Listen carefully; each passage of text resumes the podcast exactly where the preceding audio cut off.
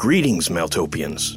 Are you looking to delve deeper into the world of Maeltopia? Then check out our Patreon, where you can find written mythos pieces, world maps, found footage, art, Patreon exclusive shows, and more. Just go to patreon.com forward slash Maeltopia and join one of our tiers for access to great new content. Brave the forbidden and embrace the darkness.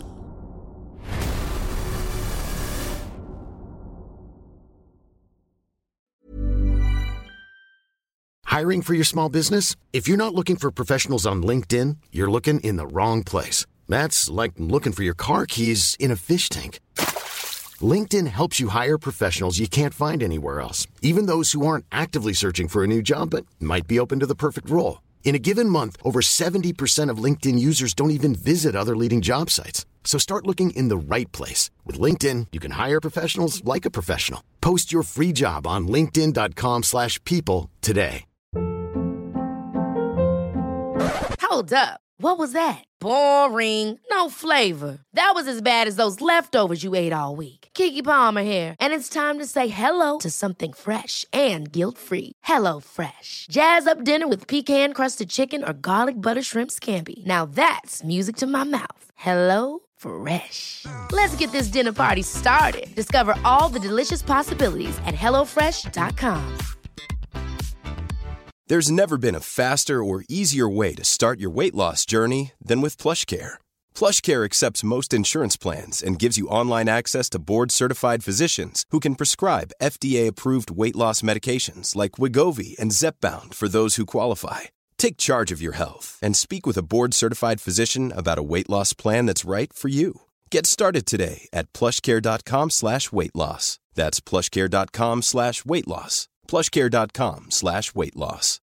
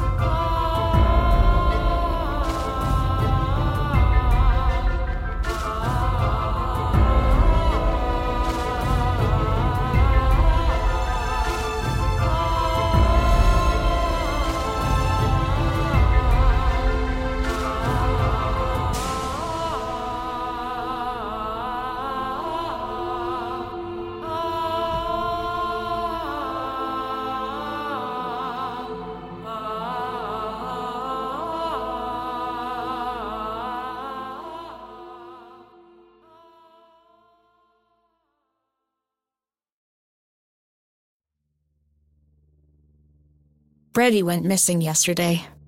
Sadly, it's not a surprise. The clay affects us all in one way or another. But sometimes, that terrible place learns one of our names and refuses to forget it. It's an awful thing to be marked, to know that all your actions are little more than antecedents to a horribly calculated doom that you can neither understand nor avoid. As an outsider, I imagine you might find my words to be careless or even heartless. But just as the soils of Devil's Clay are bereft of life, so we are of hope. No one knows why the clay took such a liking to Brady.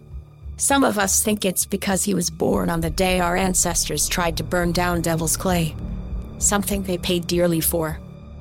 While others don't believe there's an explanation at all. As one of our town elders, Johansson Thornsby, put it, The clay don't do things like you and I, you hear? Ain't no rhyme or reason to what it does. And if there is, it'd sure drive you mad to know. Brady's ties to the clay go as far back as the day he was born. It was 18 years ago, October 16th, when he was brought into the world.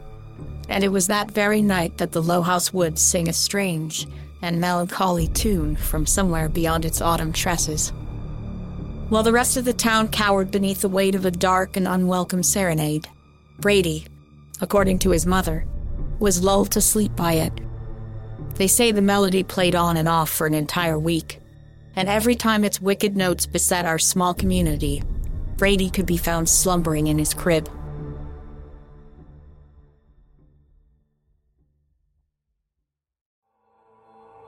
The strangeness haunting Brady continued over the years, reaching a fever pitch when he was about nine. Many of us knew Brady when he was a kid, and although we were aware of his circumstances, we couldn't help but poke a bit of fun at him when we saw him playing with a dirty old jack in the box in his backyard one day.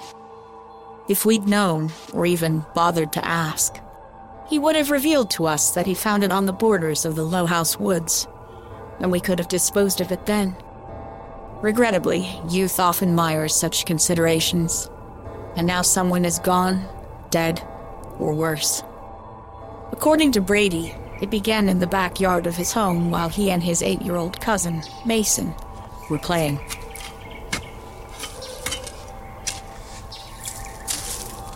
He said they were digging in the dirt, looking for dinosaur bones, when it all occurred. While Brady was apparently excavating the next big exhibit for the Smithsonian, he noticed that his cousin had wandered off, along with his cherished jack in the box. Worried, he got up from his dig site and searched for his younger cousin, who had wandered a few properties down the street. After cutting across some yards and hiking a few fences, Brady found himself in some shallow forestry, where he claimed to have seen Mason out in the distance, being led into the Low House woods by his jack in the box. The sight, he said, frozen, soldered him tightly to the moorings of this world and kept him from spilling over the edge to another. But after a minute or two, he was speeding towards the trees, rushing after horrors that had, for once, found someone else to haunt. Brady remembered little about his entrance into the Low House woods. It was simply a blur, a befogged recollection of dusk toned coppice and crooked, barked arms. But even so, the forest was a graveyard of dead dreams, in running through them left an impression that, while not explicitly recallable, would be echoed in Brady's nightmares for years to come. However, those specters would have to wait their turn, for a more distinct exposition of dread imposed itself when Brady found the terminus of his 10 year old cousin's tracks. According to Brady, he saw, among heaps of autumn detritus, Mason's tiny legs sticking out from the opened lid of that horrible little jack in the box.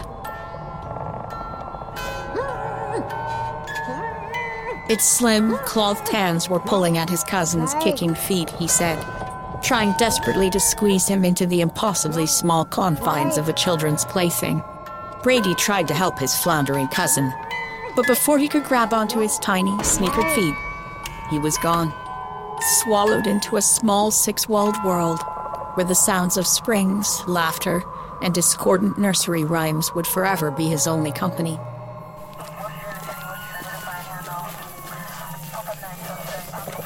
I remember when the police found Brady later that night. We went out to help with the search, and it was only after me, William, and a couple other friends were taking a break that the cops reportedly found Brady in a state of shock, huddled under a blanket of leaves in the Low House woods. It took a week for Brady to finally discuss what happened, and when he did, it tore the town apart. Those who believed his story and those who didn't. However, since no body was ever found, and no signs of foul play could be discerned, Brady was never prosecuted. That being said, Brady has had little opportunity to move past the event, as many of the townspeople still believe him to be a murderer and treat him as such.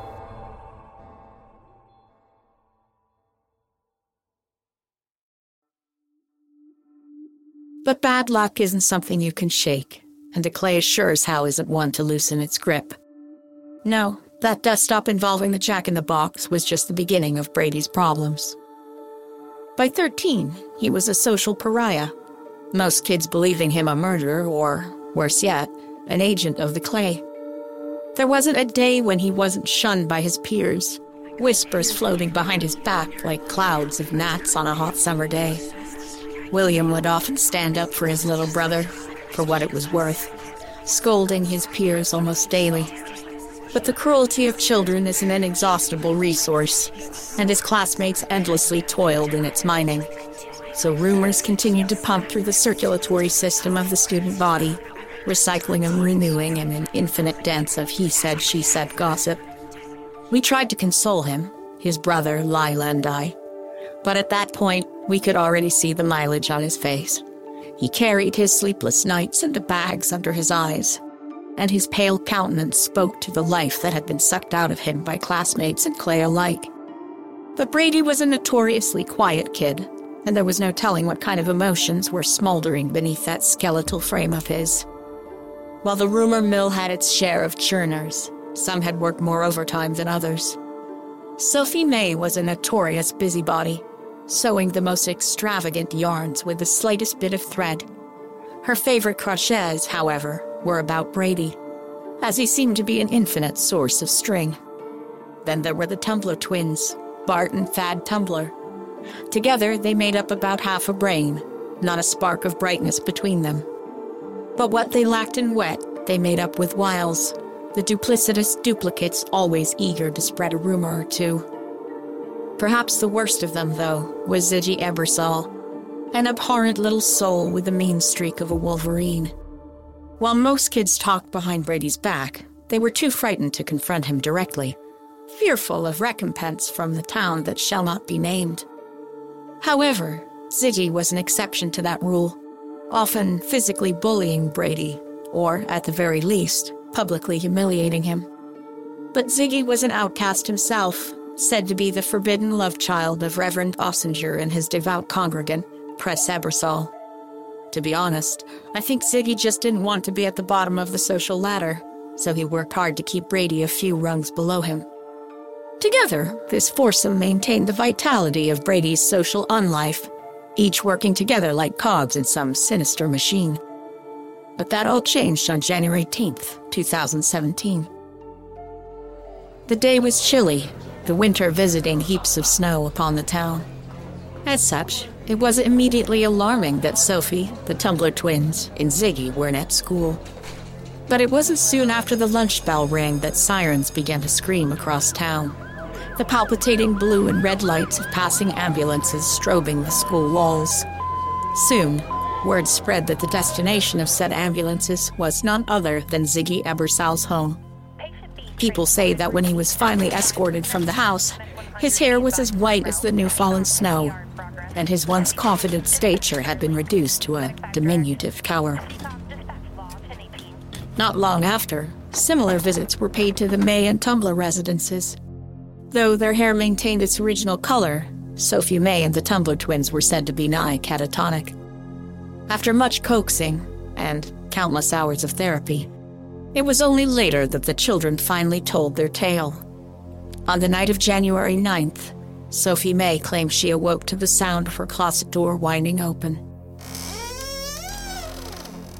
Inside it, wearing a smile that tested the limits of his face, was none other than Brady Yearwood.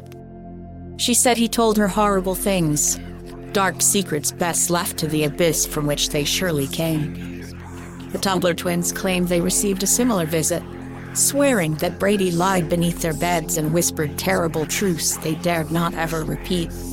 As for Ziggy Ebersol, his only testimony was a series of shrieks and half formed sentences that, to this day, haunt the halls of Madison Psychiatric Hospital. According to William, Sheriff Clybourne, a superstitious and God fearing man, was visibly shaking when he arrived at the Yearwood house to question Brady. Well aware of Sheriff's sordid history with the clay, he was careful in phrasing his questions, not wanting to summon the ire of any foul spirits that might be protecting the devil's favorite son. His questions were barely penetrative, poking Brady with butter knife questions, almost racing down his laundry list of inquiries to exit the house. He didn't even seem interested that Brady's brother and mother couldn't account for his whereabouts after 10 p.m., having already gone to bed for the night. Sheriff Clybourne concluded his interview with a nervous smile in a hurried gait. practically running out the door of the Yearwood residence.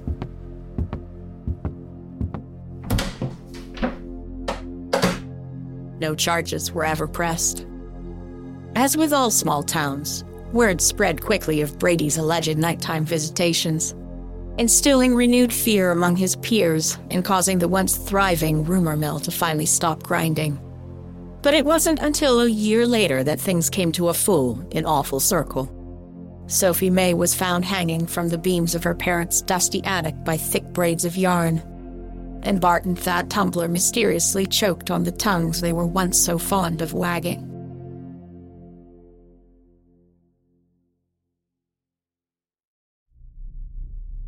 But despite being lulled to sleep by bouts of disembodied music, or living in a town that hated him, his most troublesome adversary was his own subconscious. Over the past 10 years, Williams said it wasn't uncommon for the night's quiet to be suddenly shattered by his off terrified younger brother.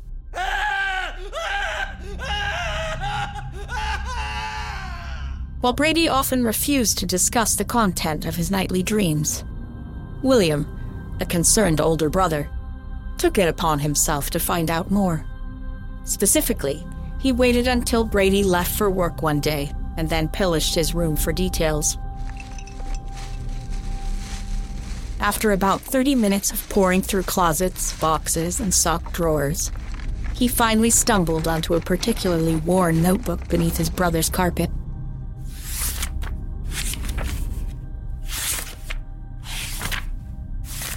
Upon opening the raggedy thing, he realized it was Brady's journal and read the latest entry. Upon the onset of sleep, I found myself wandering the corpse of a long dead town. There was no wind there, just the hot exhale of whispered secrets. The houses lining the streets loomed like gable roofed coffins, each burgeoning with the heavy breaths of resting evils. With each step forward, ghosts of red dust blossomed beneath my feet and as plumes of heavy, long dried up soil met with the air that had for so long neglected it, I sensed that the land I was standing on no longer had use for the air's more basic charities, if it ever had to begin with. At that moment, a strange scene suddenly rose before me. A run of seed bedded terrain, crimson in tone, stretching out into the bruise colored dusk. Hundreds of shadows began congregating, each kneeling and planting a large sum of strange, black seeds into the ruined soil.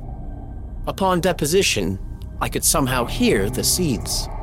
Some seemed to scream out in terrible pain, some seemed to laugh maniacally. Others appeared to have no voice at all, but instead either clinked, thumped, or even slithered. But no matter its sound, each seed seemed to echo off below. It was as if they hadn't been buried, but instead tossed into some never ending well. Finally, however, the farming shade's efforts seemed to pay off. As the dirt began to erupt with wicked shapes, monstrous trees jutted from the ground. Long fingers of fetid lumber joined to form haunted chimeras of house and devil. And figures of sculpted midnight rose from the earth and deep. And as the land succumbed to the blaspheming penumbra below, a fragile and effervescent voice flitted in the air with the whimsy of falling leaves. It whispered, Soil is as good as sun if it contains the right nutrients. And oh, what sins this world has sown to bloom such beautiful darknesses. Come see us, child. See this wonderful garden of shadows. See for yourself the grand awfulness of this world and the fruit it is wrought.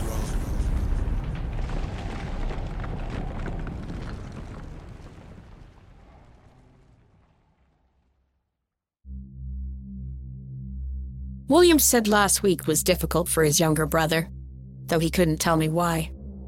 Brady had been quieter than usual, closing himself off in his room like some vampire hiding in its coffin. When he wasn't home, he was at work running the register, but even there, he was largely absent, his attention far beyond the humble dressings of a local hardware store and fixed upon a place where shadows run free of their corporeal hosts. According to William, he saw his brother wandering outside the night before he went missing. Knowing that Brady sometimes sleepwalked, he put on a coat and went to gather his slumbering sibling.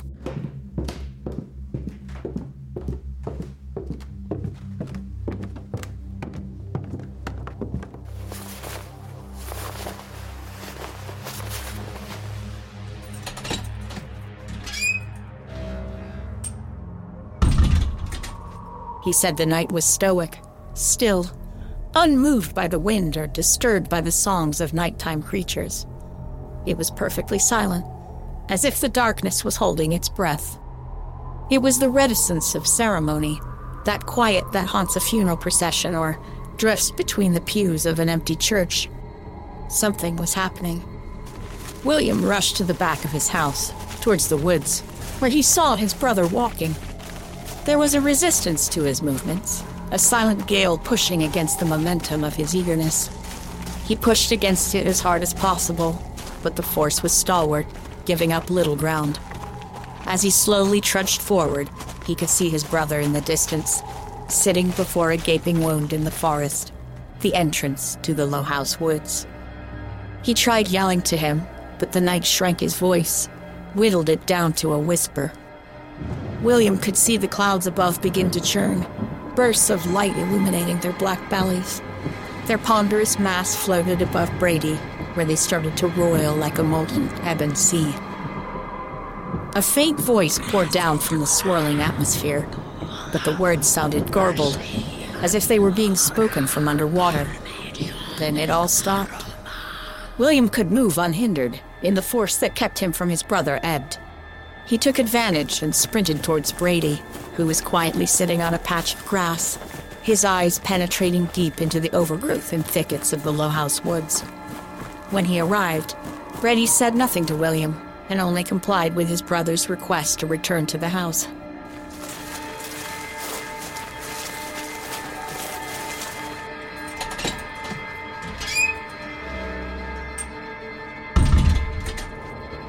Once there, William walked his brother back to his room and helped him to bed.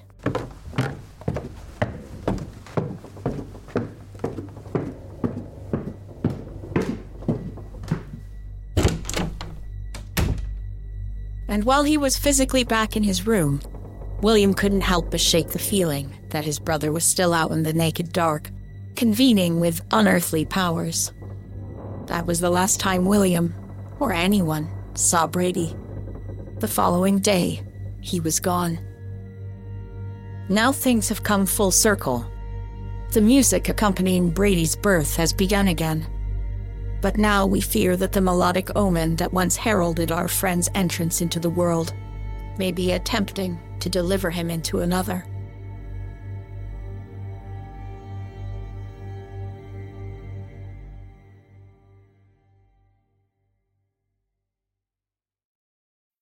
Devil's Clay is a Maeltopia production. Today's episode was written by Steven Anzalone. The episode was edited by Walker Kornfeld, and sound production and editing was performed by Steven Anzalone. Be sure to check us out at www.maeltopia.com and follow us on Facebook, Instagram, and Twitter at Maeltopia. That's M A E L T O P I A. If you want unique art and animations of Maeltopia's stories, visit our YouTube page or click on the link in the show notes. If you're a fan and want to help the show grow, be sure to rate and review us on iTunes, Spotify, or your favorite podcast platform.